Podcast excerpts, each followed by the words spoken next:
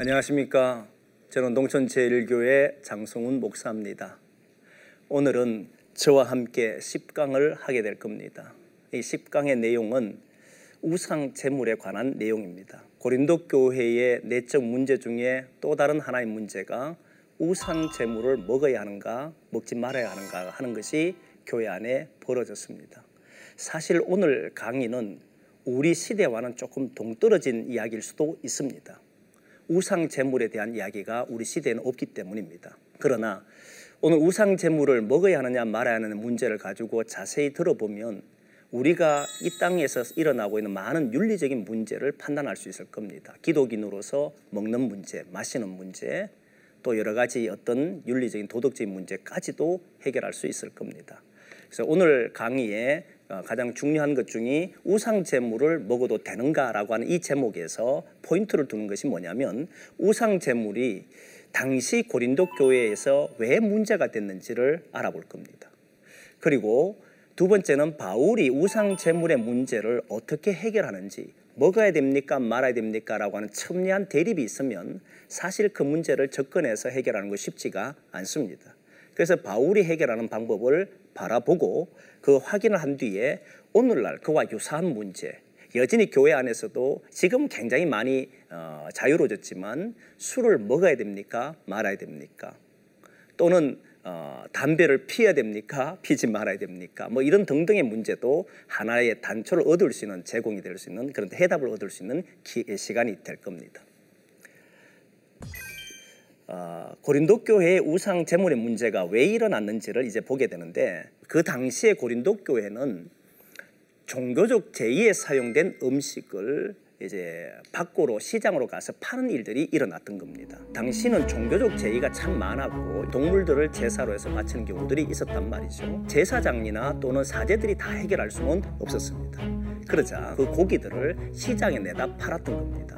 그 팔게 되니까 그 안에는 그냥 잡은 고기도 있지만 제의에 드려졌던 제사에 드렸던 고기도 함께 있기 때문에 사실 구분하기가 어려웠던 겁니다. 그래서 어떤 이들은 먹어야 됩니다. 어떤 일은 먹지 말아야 됩니다라고 하는 문제가 있었던 것이죠. 두 번째는 교회 안에 이 종교적 제의에 사용된 재물에 대해서 의견 차가 있었습니다. 아, 우리는 교, 고린도 교회가 당파가 있었던 교회라는 걸 알고 있기 때문에 당연히 의견이 하나 되기는 어려웠을 겁니다. 그 종교적 제의에 사용된 재물을 어떤 사람들은 먹어야 합니다. 또 먹어도 괜찮습니다. 어떤 사람은 먹어도 먹으면 안 됩니다라고 하는 사람이 있었던 것이죠. 왜 이런 입장차가 있었냐 했을 때 유대교로부터 개종한 그리스도인들이 있었습니다. 이 유대교인들은 어, 전에도 한번 이야기했습니다만은 유대 율법이라고 하는 것을 강조했고 율법을 철저히 지켜야 된다고 생각했고 그리고 할례를 받아야만 구원에 이른다고 생각했던 사람이에요. 근데 그들이 예수를 믿게 되니까 예수님을 믿지만 믿어서 구원을 얻지만 동시에 율법도 지켜야 되고 할례도 지켜야 된다고 생각했던 사람들이 유대 유대교에서 개종했던 사람들이었습니다. 그런데 이들은 어떤 생각을 가지고 있냐면 우상 숭배했던 재물들은 그것은 우상에게 바쳐진 것이기 때문에 오염됐다라고 봤던 거예요. 그래서 먹으면 안 된다라고 주장을 했던 겁니다. 또 한편 어, 계속 고린도 교회 통해서 나타나는 고린도 당시 초대교회 당시에 있었던 그 영지주의자의 영향이 지대한 영향을 끼쳤는데 이 고린도 교회도 영지주의자의 영향이 컸던 교회잖아요. 그러다 보니까 영지주의자들의 영향을 받은 그리스도인들이 있었습니다. 영육이 어, 이원론을 이야기해서 영은 거룩한 것이고 육은 악한 것이라고 이야기했는데 이 육에 지배받지 않는다는 생각을 받아들인 사람들이 뭐 굳이 먹는다고 해서 문제가 되느냐? 그게 뭐가 문제가 되는데? 라고 생각했던 사람들이 있었던 겁니다. 이렇게 어, 팽배한 주장에 대해서 바울은 어떻게 해결하는지를 우리에게 보여주고 있는데 그걸 보셔야 됩니다. 자, 바울이 제시하는 방법인데요. 바울은 고린도전서 어, 8장 1절에 지식은 교만하게 하며 사랑은 덕을 세운다는 이야기를 합니다. 우상의 재물에 대해서는 우리가 다 지식 있는 줄 아나 지식은 교만하게 하며 사랑은 덕을 세우나니라고 하는 말씀을 하는데 정말 저는 이 말씀을 처음에 보고 지금 고린도 교회가 우상의 재물을 먹어야 되느냐 먹지 말아야 하느냐로 첨예한 대립을 하고 있는데 사랑은 덕을 세우고 지식은 교만하게 한다는 이 말로 서두에 끄집어냈단 말이죠. 이게 어떻게 대답이 되는 것일까? 왜 이런 말로 시작하는 것일까 하는 것에 궁금함을 드러냈습니다.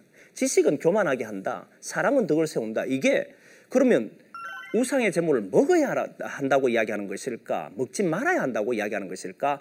명확하지가 않는 거예요. 그런데 그 다음 절부터 보면 그 바울의 생각이 좀 더 정확해지기 시작합니다. 바울이 이제 2절에서 3절 가면 바울이 분명하고도 확고한 어떤 굉장히 논리적인 전개를 펼쳐요. 어떤 전개를 펼치느냐면 2절 3절 말씀 보면 만일 누구든지 무엇을 아는 줄로 생각하면 아직도 마땅히 알 것을 알지 못하는 것이요 또 누구든지 하나님을 사랑하면 그 사람은 하나님도 알아주시느니라 라고 말씀합니다. 여기에서 지식에 대한 이야기, 지식은 교만하게 한다고 했을 때 여기에서 아는 것을 이야기했단 말 이건 지식적인 측면이단 말이죠.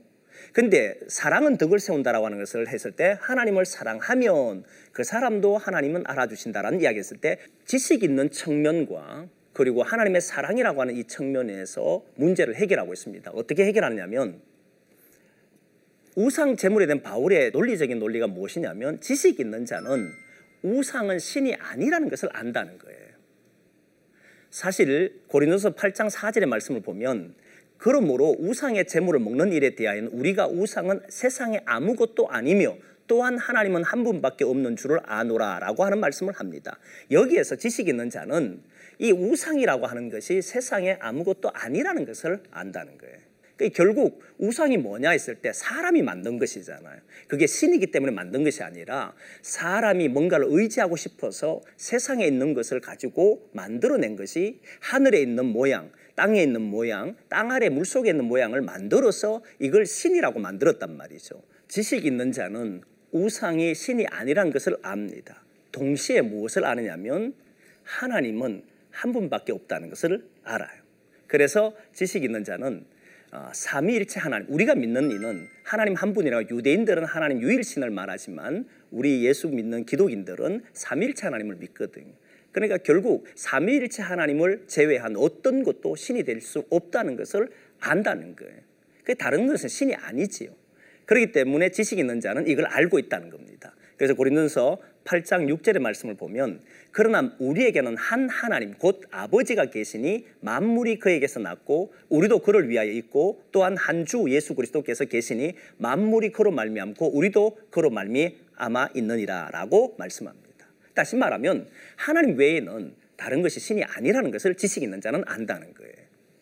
자, 그러고 난 뒤에 이 지식 있는 자는 또한 무엇을 아느냐면 우상에 바친 재물은 그 우상이 신이 아니기 때문에 우상 앞에 바친 재물이 무슨 문제가 되느냐라고 생각하는 거예요. 그렇지 않습니까? 우상이 없는데 신이 아닌데 그 앞에 뭘 갖다 바친들 그 자체 음식에는 문제가 되지 않았던 거예요. 그 지식 있는 사람은 우상 앞에 바친 재물이 문제가 없다는 것을 안다는 거예요. 그게 고린도서 8장 8절에 나오는 말씀인데 8장 8절 말씀 보면 음식은 우리를 하나님 앞에 내세우지 못하나니 우리가 먹지 않는다고 해서 더 못 사는 것도 아니요 먹는다고 해서 더 잘 사는 것도 아니니라. 여기에서 먹는다고 해서 더 잘 사는 것, 더 못 사는 것 이야기하니까 마치 뭐 음식을 잘 먹는 사람이 잘 사는 것처럼 말하는 것이 아니고 음식을 먹는다고 해서 문제가 될 것도 아니고 음식을 못 먹는다고 해서 이 음식을 안 먹는다고 해서 문제가 되지 않는 것도 아니다. 이런 형태의 이야기인 거예요. 그래서 다시 말하면 음식 자체에 문제가 있다라고 본 것이 아니라는 거예요. 지식 있는 사람들은 어, 우상이라고 하는 존재 자체가 없기 때문에 그 앞에 드린 음식 자체가 문제가 없어서 먹는다 해도 문제가 안 되고 먹지 않는다 해도 문제가 안 된다는 것을 이야기하고 싶었던 겁니다. 자, 그러면 여기에서 우리가 하나 발생할 수 있는 문제가 있습니다. 어떤 문제가 생길 수 있느냐면 성경에도 고린도서 8장 7절에 나오는 말씀인데 지식이 없고 아직은 지식이 없어요. 그리고 아직도 옛 관습 우리가 교회 생활 신앙 생활 하다 보면 그래도 아직 자기가 살아온 삶을 가지고 있는 특히 어, 고, 고린도 교회 같으면 유대인들 유대인들에서 개종된 사람들 중에는 여전히 옛 습관에 따라 살아간 사람이 있을 거란 말이죠. 그들이 재물이라고 하는 것이 우상의 것이라고 봤다는 겁니다. 우상의 것이라고 보고 그것을 먹으면 자신이 더러워진다고 생각했던 사람이 있었다는 거예요. 그렇게 되니까 이런 문제가 있을 때 어떻게 할 거냐? 그 지식 있는 사람만 있으면 아무 문제가 되질 않아요. 교회 안에는 지식 있는 사람도 있고 지식이 없는 사람, 그걸 깨닫지 못한 사람도 있고 있잖아요. 사실 보면 우리가 옛날에는 잘 몰랐다가 이제 알게 되면 아이고 그때 그걸 가지고 왜 그렇게 고민했던 거라고 하는 적이 있지 않습니까? 그래서 알면 아무것도 아닌데 알기 전까지는 굉장히 어려운 문제단 말이죠. 그런 사람들이 교회 안에 있을 때 어떻게 해결해야 될 것인가 하는 문제가 일어날 수 있다는 거예요. 그래서 바울은 그 이야기를 하지 않습니까? 그러나 이 지식은 모든 사람에게 있는 것이 아니므로 어떤 이들은 지금까지 우상에 대한 습관이 있어 우상의 재물을 알고 먹는 거로 그들의 양심이 약하여지고 더러워지느니라 라고 말씀해요. 이미 고린도 교회 안에도 그런 사람이 있었다는 거예요.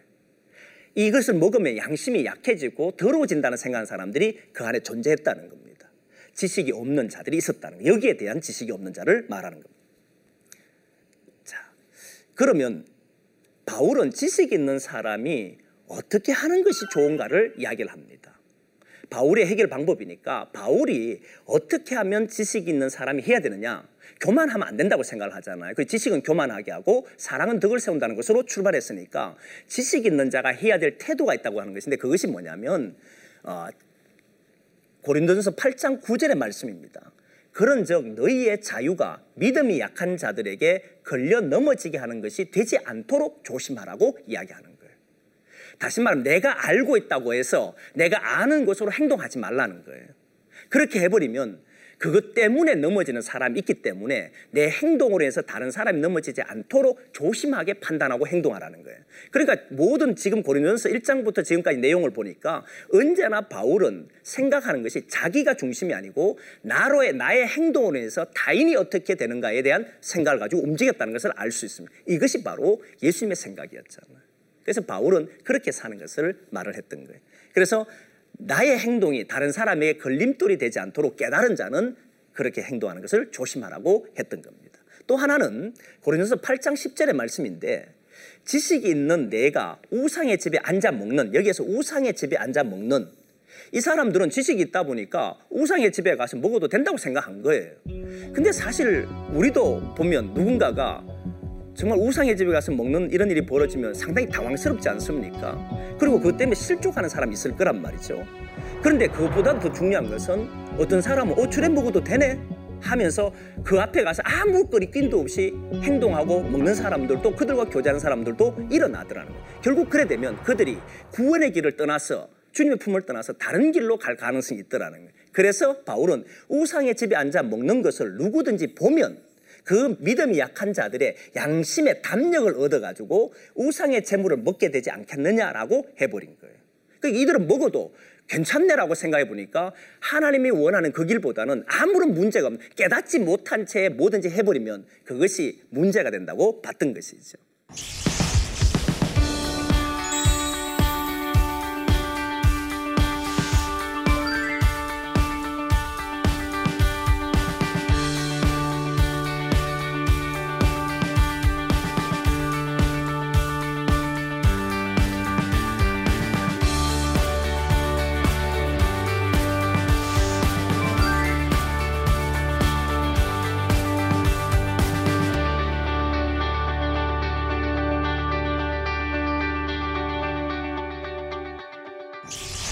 그래서 바울은 이렇게 되지 않도록 하라고 이야기했던 거죠.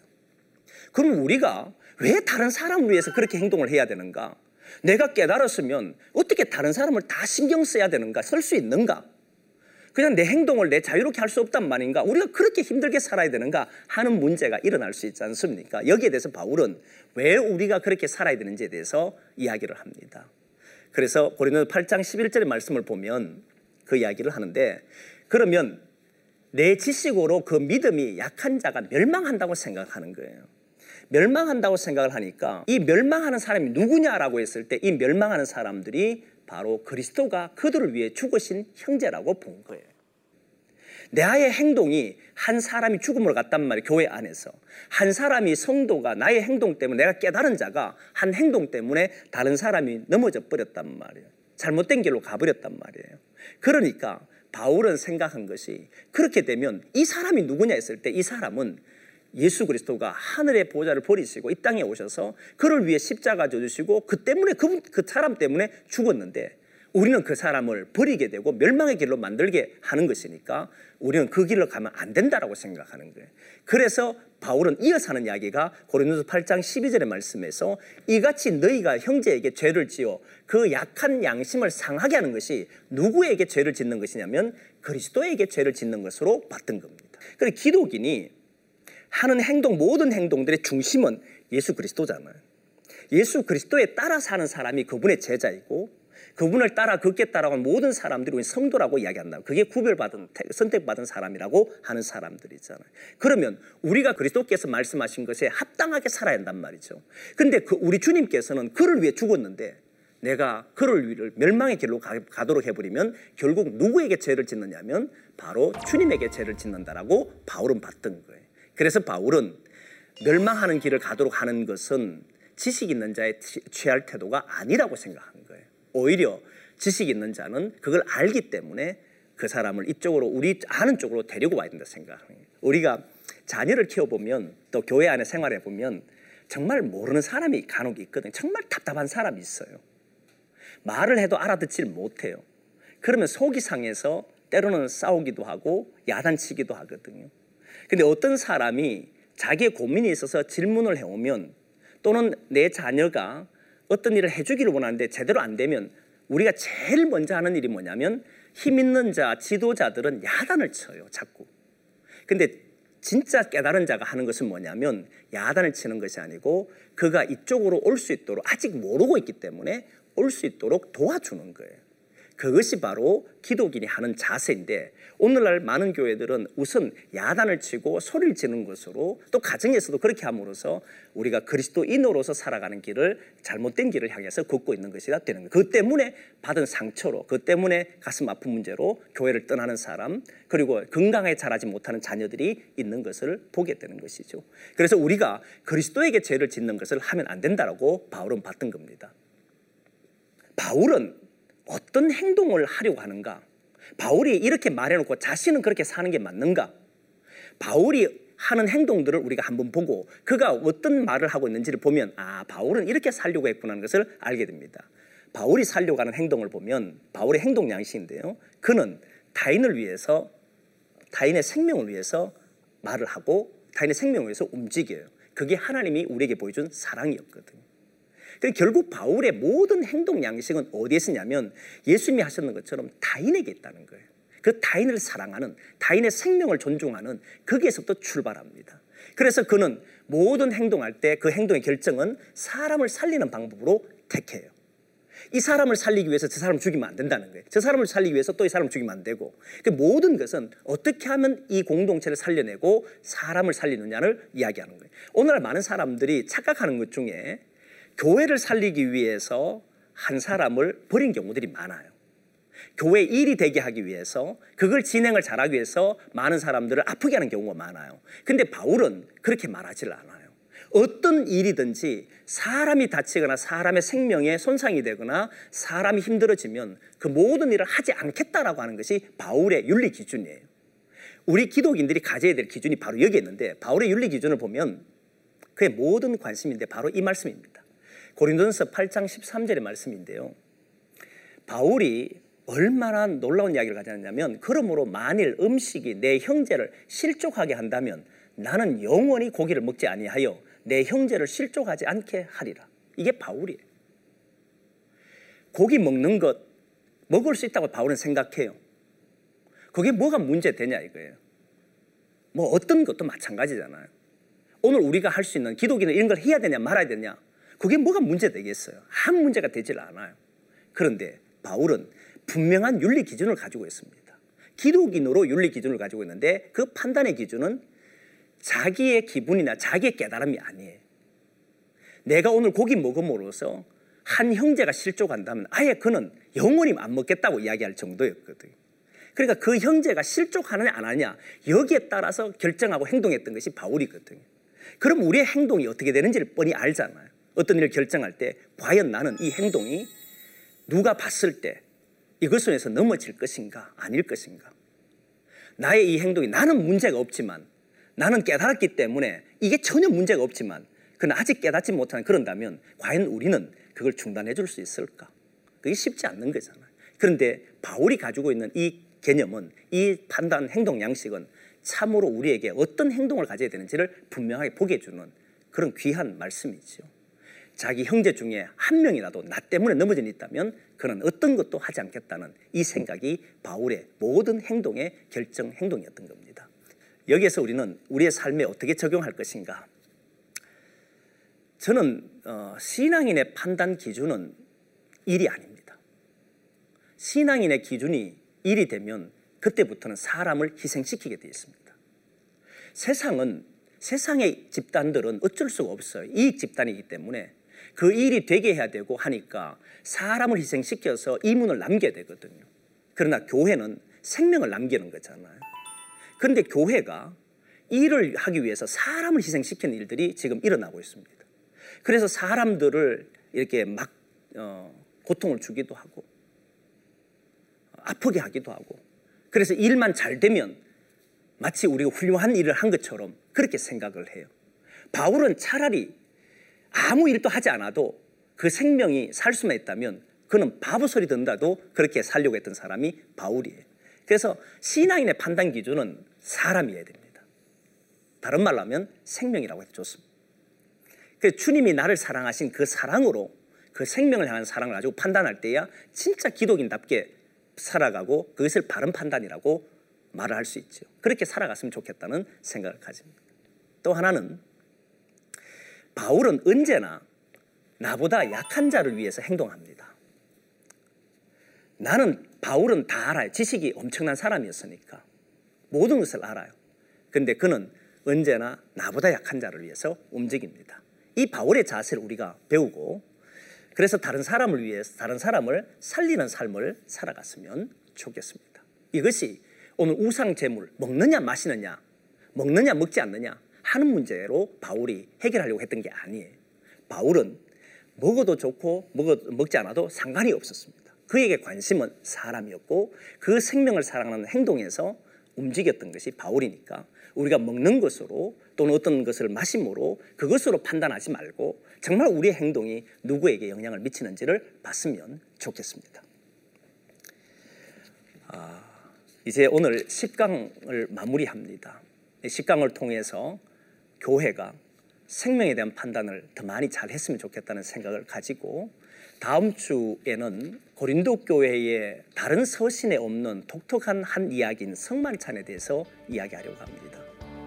왜 성만찬이 고린도 교회에 일어났는지 하는 문제를 다룰 것인데 성만찬에 대한 이야기를 잘 모르는 사람들이 생각보다 많아요. 단순히 예수의 죽음을 기억하는 것 정도로 생각하는데 고린도 교회는 전혀 다른 의미로 다가올 겁니다. 지금까지 시청해 주셔서 감사합니다.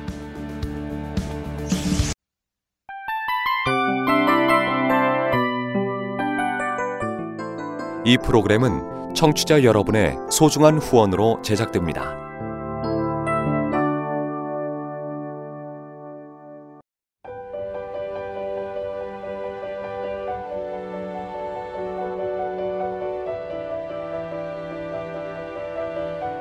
세상에는 수많은 교회들이 있지만 더 깊이 있는 말씀 강해를 찾기 위해 크기로만 교회를 선정하지 않습니다.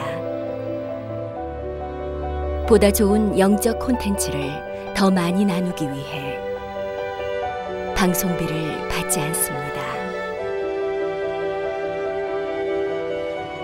1년 365일 복음만 전하고 싶어서 우리는 광고를 하지 않습니다. 온누리의 복음을 땅끝까지